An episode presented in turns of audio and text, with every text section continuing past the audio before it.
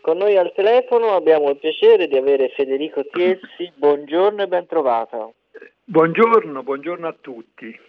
Allora, è un vero piacere avere Federico Tiezzi con noi oggi per parlare di questo debutto importante e anche atteso, scene da Faust eh, dall'11 al 19 maggio al Teatro Fabricone di Prato. Già dal titolo ci dà almeno due indicazioni preziosissime. Da una parte Faust, una, un mito, un personaggio che fa venire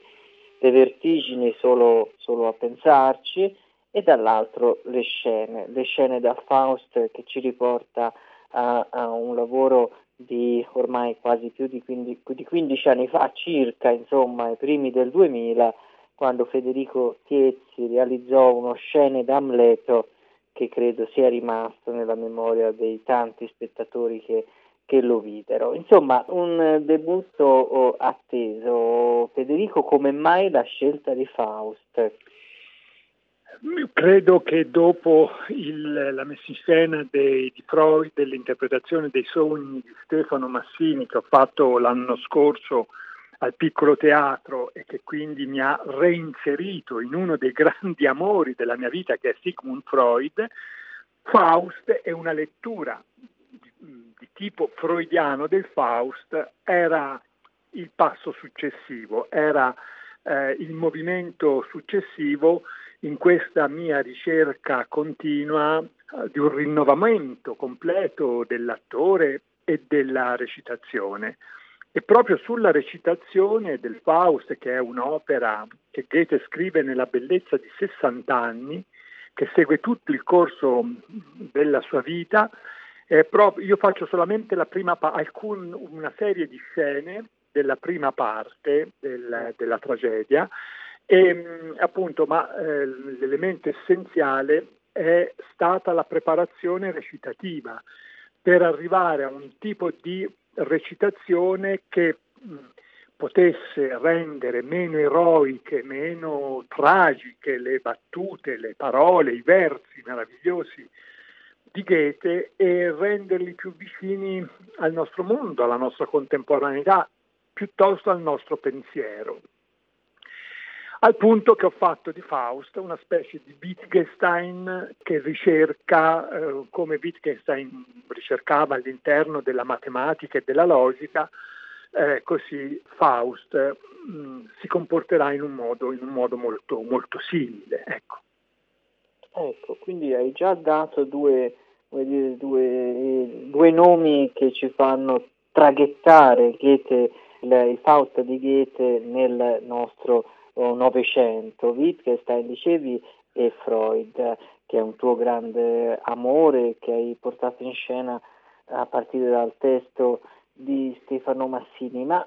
che cosa dice Freud a proposito del Fausto o a che cosa ci serve Freud per capire meglio il testo di Goethe? Mm, io sono partito proprio da un articolo nel quale Sigmund Freud analizza eh, un caso di possessione demoniaca del XVI secolo. E lui dice una cosa che eh, più o meno con lo stesso significato dice anche Ivan Karamazov nei fratelli Karamazov, cioè che eh, il diavolo, il demonio è un prodotto totalmente umano non è un prodotto esterno all'essere umano, esterno all'uomo, bensì è un, è un prodotto che deriva dall'uomo, che è una parte dell'uomo e che Freud eh, analizza e identifica come inconscio, come inconscio, come inconscio che si ammala, come inconscio che si perde, come inconscio che entra in una specie di notte del senso. Allora, partendo da questo, da elemento, da questa diciamo, umanizzazione della figura demoniaca, ho cominciato a pensare proprio a uno spettacolo che portasse questi personaggi che, che io ho visto rappresentare alcune volte in vita mia, ho visto e ho seguito le prove del Faust di Streller al piccolo teatro di Milano eh, nel, alla, insomma, all'inizio degli anni 90. Ho visto eh, lo spettacolo che Massimo Castri fa alla Loggetta di Brescia, eh, un Urfaust, che fece, insomma, ne fece uno spettacolo interessantissimo, molto filosofico. Ho visto il Faust che ha fatto eh, Robert Wilson a, a, Berlino alcuni anni fa e poi ci sono i tanti film, da quello di Sokurov a quello di Murnau, che, insomma, che, che, che mi hanno mosso ad un profondo interesse su questa figura e soprattutto mi hanno stimolato nel sottolineare il lato umano e psicanalitico del rapporto Faust-Mefistofele, per cui Faust parla con Mefistofele come se parlasse con il suo inconscio, come mm. se improvvisamente il suo inconscio si presentasse in carne e ossa davanti a, ogni, insomma, davanti a lui, direi eh, per traslato di fronte a ognuno di noi e, e uno potesse interloquire con questo inconscio che ha un atteggiamento più eh, tetragono, più, più, più, duro, ecco, un atteggiamento eh, fatto di rimozioni, di punizioni, di, di stillamento di sensi di colpa, Insomma, e su, e su tutti questi elementi ho eh, tracciato una regia che parla, che parla essenzialmente del rapporto che ognuno di noi mantiene con l'interiorità di se stesso perché se, mh, è l'elemento che mi interessa di più e che mi permette anche di sviluppare il lavoro degli attori nella medesima direzione. Tutto quello che ho fatto e che sto facendo a Pistoia, quando ci siamo conosciuti eh, là eh, in poi, consiste eh, nell'approfondimento, al di là di quello che io presento, che faccio vedere, consiste nell'approfondimento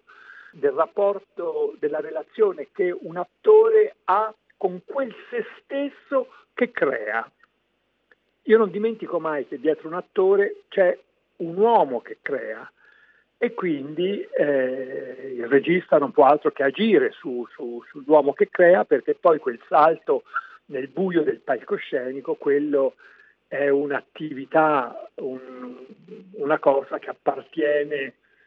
eh, con il suo abisso, appartiene esclusivamente all'attore. Ma io devo fare di tutto affinché questo salto sia un salto sicuro, non incerto, che sia un salto all'interno del quale l'attore entra in contatto con una parte di sé segreta che poi riesce a esprimere o a far o a rendere dinamica sulla scena.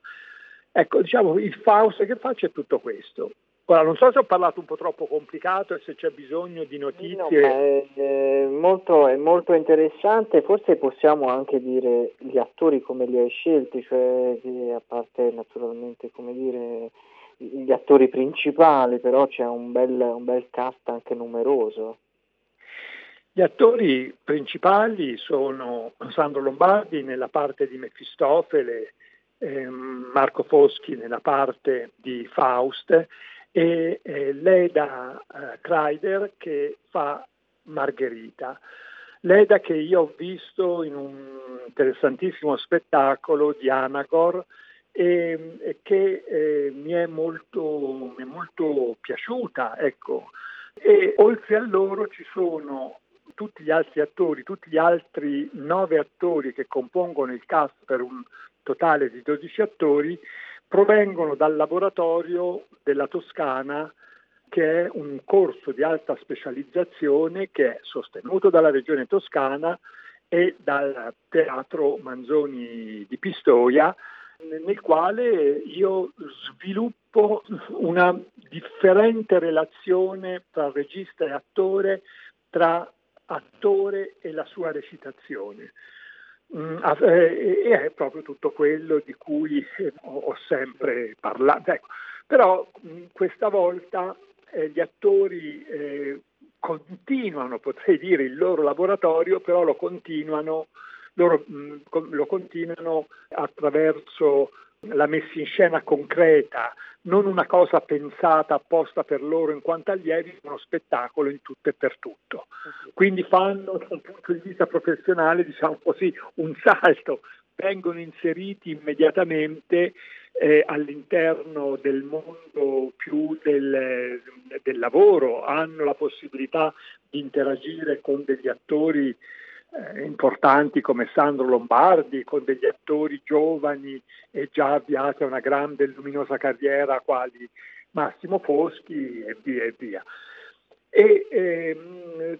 tutto questo qui dà a questo spettacolo un carattere Mm, diciamo, un secondo piano pedagogico che vorrei continuare a sviluppare anche con la, pre- con la tournée. Tutti questi attori giovani provengono dalle maggiori scuole di recitazione nazionali. Ecco, dopo tre anni di laboratorio sono dentro uno spettacolo e saranno dentro una tournée, come se gli, mm, gli dessi in filigrana, gli sto dando in filigrana tutta la loro professione futura.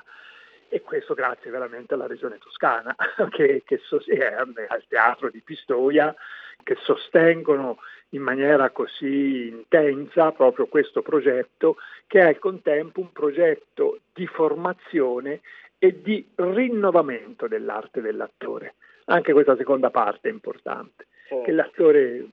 possa trovare dei nuovi schemi di recitazione. Il Faust è stata anche l'occasione per eh, tanti autori nel corso di secoli di reinterrogarsi no, su una grande domanda che pone questo mito, questo personaggio, che è appunto una domanda di, veramente su, sull'essere umano. In fin dei conti anche Goethe recupera eh, quella che era un, una novella popolare di alcuni secoli prima, poi eh, ricordavi tu alcune trasposizioni cinematografiche, sono innumerevoli no, le opere che riprendono il Faust. È, è l'occasione anche per reinterrogare i nostri tempi. Un altro autore a te caro, eh, Thomas Mann, aveva fatto il suo Faust eh, riattualizzandolo, il, il, il, figlio di Mann, Klaus Mann, aveva fatto un Mefisto che in fin dei conti era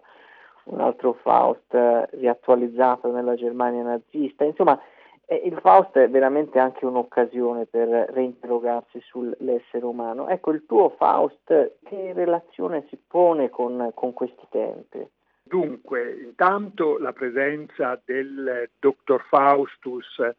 di Thomas Mann, che personalmente è il mio libro Ossessione. Tu immaginati che ne ho tre copie in tre traduzioni differenti e io l'ho letta in tutte e tre le traduzioni.